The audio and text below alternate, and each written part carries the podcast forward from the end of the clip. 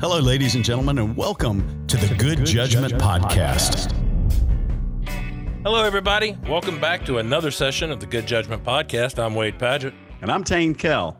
And together, we are your host. Now, Tain, you remember back when we started this little podcast series? Gosh, yeah, it's been a long time ago. Remember when we had some friends that would show up, but we called them FOPs? Yeah, friends of the podcast. What was that guy's name again that used to help us with the evidence stuff? Ger- Gerard was it Gerard Depardieu? No, that's no, that's not him. What was that guy's name? You remember Garon, Garon Muller. Oh yeah, I remember. yes, Garon here. Uh, oh, awesome! Hey, Garon. How you doing, Garon? I am good. You, where the heck you been, man? Uh, I have been uh, working in the plaintiff's world, trying to get back in the courtroom to see you fellas. So how's that going? Y'all starting to try some cases? We are. It's finally opening back up, so it's exciting to uh to finally to get in the courtroom and get in front of some juries again.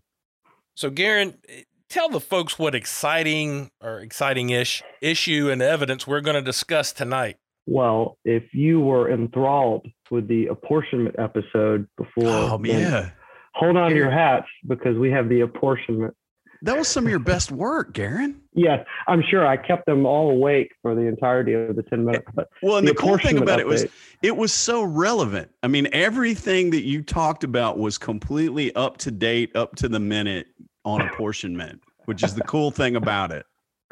Right, except for the fact that like 10 minutes after we recorded it, a new case came out, uh, which changed everything for us.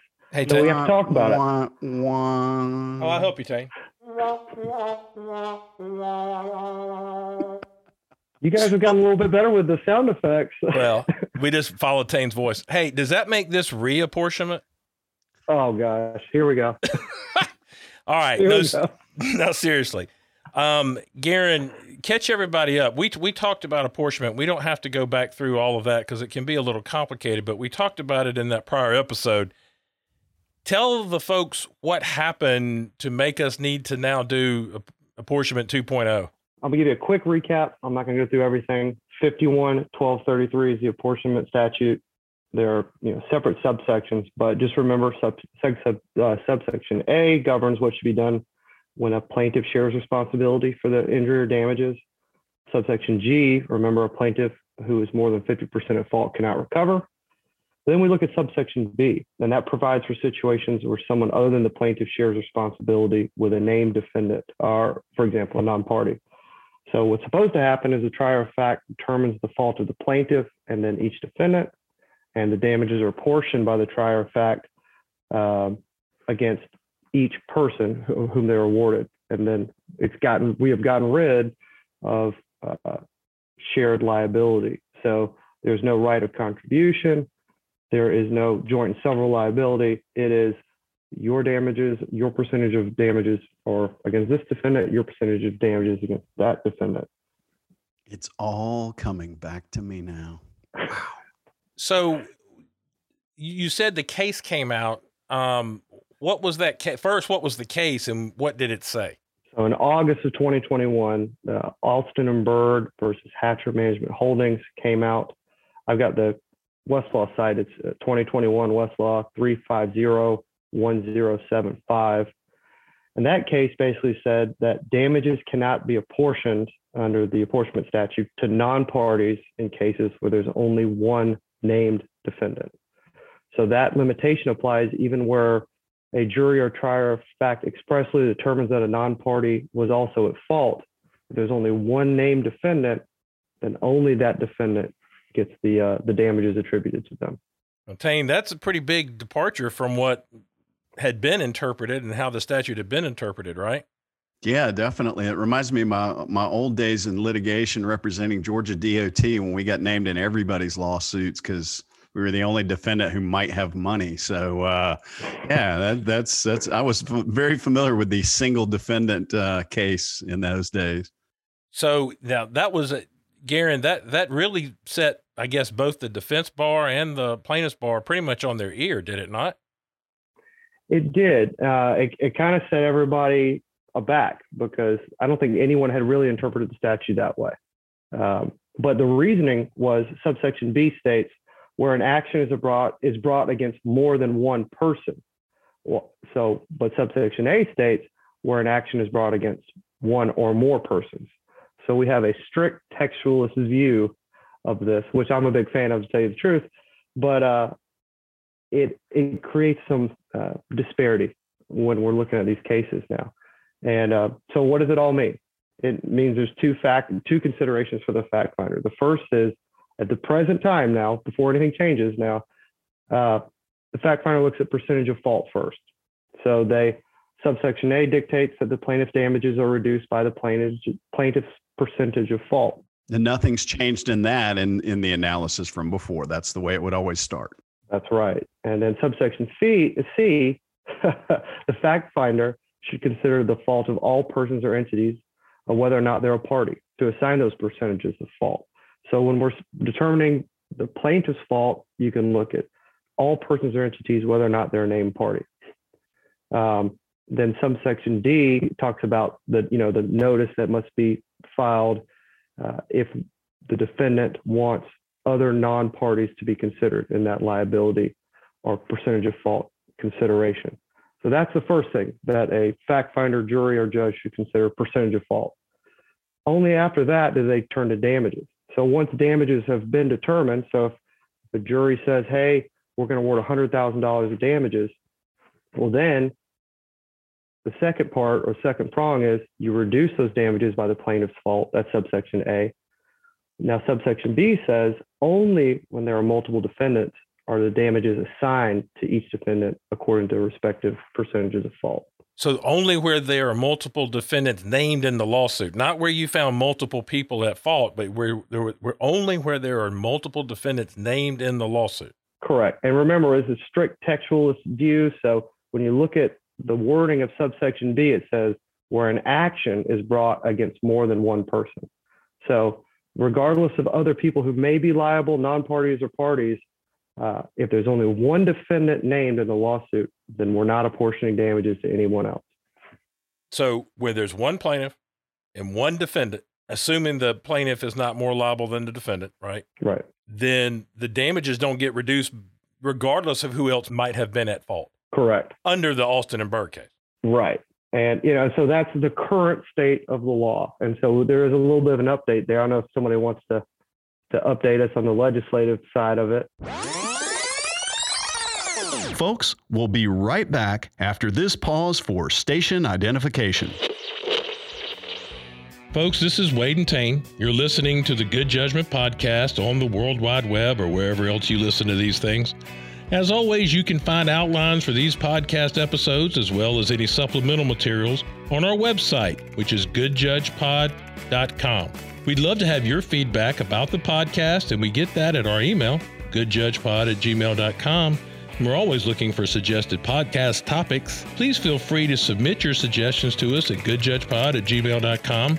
Operators are standing by. And remember, if you like what you're hearing, don't forget to like us and follow us on your favorite podcast platform. And tell your friends. It's how we get to grow our listenership. Thanks. And now back to our studio audience um, before we got on the air, before we started recording, you had the bill number. I don't remember the bill number. Um, I've got it right here. Representative Efstration, 961. 961. Uh, Representative Efstration um, is chair of the judiciary, and I think there has been a bit of a negotiation between different factions of the plaintiffs' bar and defense bar and other people. And basically, it's my understanding, and I have not read the draft. I I, had a conversation with him yesterday and have not read this draft. And and let me just pause right there, Wade, and let's just throw out just how much we like him too. One of our favorite people ever, really, other than perhaps appellate court judges. Um, really one of our favorite people. But anyway, Wade, go ahead. Exactly. So Representative Efstration indicated that they were going to develop a process whereby even if they you only have one defendant, that the jury can attribute fault to non parties and in their verdict essentially show we find in favor of the plaintiff and against the defendant in the amount of X, which should be a percentage of the overall damages found, if that makes any sense. Basically, they want to go back to what it was before and just have a, a, a verdict represent as to this defendant, we award damages of X after you do the math problem, so to speak, of, of all the liable parties, their, their respective degrees of responsibility. Therefore, if if it's ten thousand dollars that is a did you notice Tain by the way where my man who does plaintiff's work went to a hundred thousand dollars? Oh yeah absolutely. I thought i was i thought i was starting low. I, I was, ten I was, billion dollars there you go. I was speaking to the common man you know right but they right. were going but there what what the outcome is going to be i think is that there will be a verdict against this defendant because that's the only person who's a party to the lawsuit that represents the dollar figure of overall damages minus all the different levels of fault. So that's a lot yeah. of words to say. I think it's going to go back to the way it was. Yeah. So that that bill is in, intended to replicate what the original reading of the statute was before uh, the Court of Appeals, uh, you know, reinterpreted it and realized that there was a, a wording issue there. That's right. Uh, what makes it easier for me to understand all this stuff is just if you break it down into two levels, that's percentages of fault first being considered and then damages being considered. And that's the way it, the statute reads. That's the way it should be done. So you're always comparing the percentages of fault to determine the plaintiff's uh, percentage of fault. So if it's Wade, Tain, and Garon, uh, you know, all in a wreck, and if Garon is determined to be 51% at fault, well, Garon doesn't recover. But we're kind of done right there. So, uh, but if Garon's 25%, you know, Wade is 25%, Tain is 50%, then $100,000. Yeah, I know Tain, but if there's $100,000 out there, well, Tain's on the hook for 50, Wade's on the hook for 25, and the uh, judgment is reduced by 25,000 for Garon's uh, negligence. And that's an important point, and I did want to make sure that everybody understands that it, it, it's a two prong analysis of the plaintiff's liability. The first prong is is the plaintiff more than 50% liable? If so, no recovery. And then the secondary analysis is if not 51 or more, you know, 50 plus percent liable, then how much is the percent uh, plaintiff's percentage of negligence and the plaintiff's uh, judgment would be reduced by that percentage? Is that that's still the reading of the statute, and that's the way it's intended to be to be uh, examined? Correct. Correct. The the only kind of sticking point right now is this weird situation where you have multiple potential parties that are liable, but only one party is named as a defendant. Sure. So, so you're you're a, and, and I'm catching you off guard here because I didn't ask you this beforehand, but I mean, you, you do some plaintiff's work, Garon. Uh, is one more advantageous than the other to plaintiffs as things stand right now? In other words, is it is it better to name just one defendant if you've got one that's a strong defendant who's well funded, um, or or is it better to go ahead and you know do the shotgun approach and name everybody who might be liable and see what you get? Well, what I will tell you is, you know, in the interest of justice, you always want to name the most liable party and all the parties who may be at fault for this serious injury that was caused uh, to my client. However, I, I didn't uh, have. I, I, was trying to find a recording of the national anthem to play softly behind you as you were talking. Please, you can still do it. You could still do it. Uh, okay. so what what I would say is, you know, there is an opportunity here um, for a a plaintiff to file suit against the DOT, the the like you had mentioned before, that kind of deep pocket and uh, only have one party uh, on the other side of the V, and that then you're not apportioning damages to anyone else. So yeah. there there is a little bit of a we'll call it discrepancy here but I'm I'm sure that none of my brethren would take advantage of that. No, no, I, I, would not confuse everybody by by reminding them of what the statutes used to say. But there was a time when if you were one percent negligent, you could end up paying all of the damages if everybody else essentially was broke, and so. I was I was the money the money defendant in many many many of those cases, and the whole argument was they're one percent now. Surely they're one percent negligent.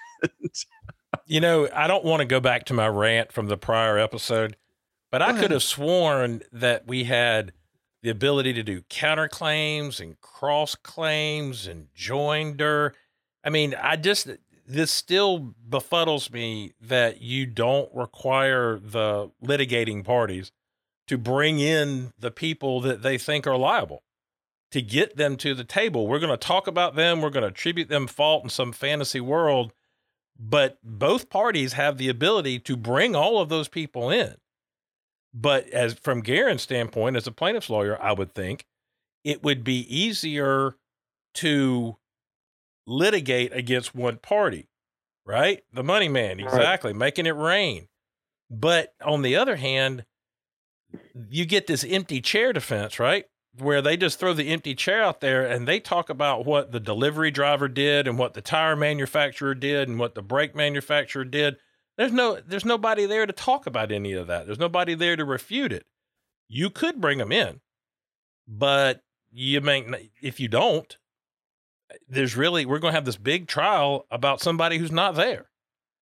Just frustrates right. me. I guess it just takes me back to law school and I thought all that stuff mattered and apparently it really doesn't matter very much.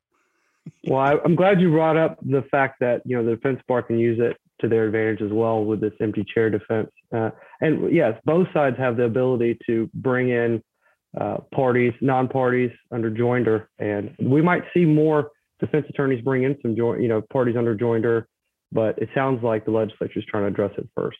Well, and and my point about that would be, and this is just Tain Kell talking. It's just one man's opinion, but this seems to me to be one of those cases where uh, the Court of Appeals is speaking directly to the legislature and saying, be careful how you draft the language of the statutes that affect things like this because it's important and it may and it means something. And so, you know, I, I know I know how carefully the legislators try to do that, but you know, things get changed at the last minute sometimes, or you know, comma gets gets moved or a word gets inserted and things change meaning. And and so anyway, it seems to me that that's what the Court of Appeals is saying is you know the words and the syntax of the words and all of that really does matter. Well garon don't be such a stranger yeah.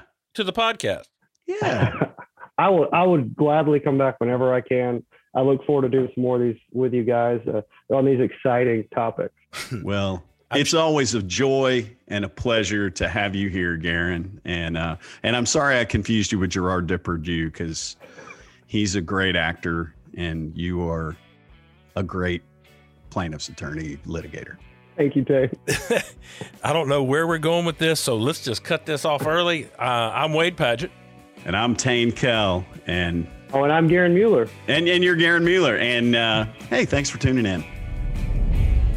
Well, folks, that's all we have for another exciting and enthralling topic here on the Good Judgment Podcast. Thank you for listening to the Good Judgment Podcast. This project was the brainchild of Mr. Doug Ashworth, the Executive Director of ICJE. Thanks and appreciation to the entire University of Georgia College of Law for assisting in our recording. Thanks to Mr. Stephen Turner and his company, Turner Up Media, who helped edit out some of our stupidity and awkwardness. But nobody can get it all. Tain and I are eternally grateful to the Council of Superior Court Judges who allow us to lead new judge orientation for the Superior Court judges across Georgia. Thanks to our NJO graduates who've been willing to help with this podcast series. You know that these are our opinions, and they do not reflect the opinions of ICJE, CSCJ, the University of Georgia College of Law, or anybody else for that matter. You can contact us at goodjudgepod at gmail.com for any praise, but please contact someone else with any complaints.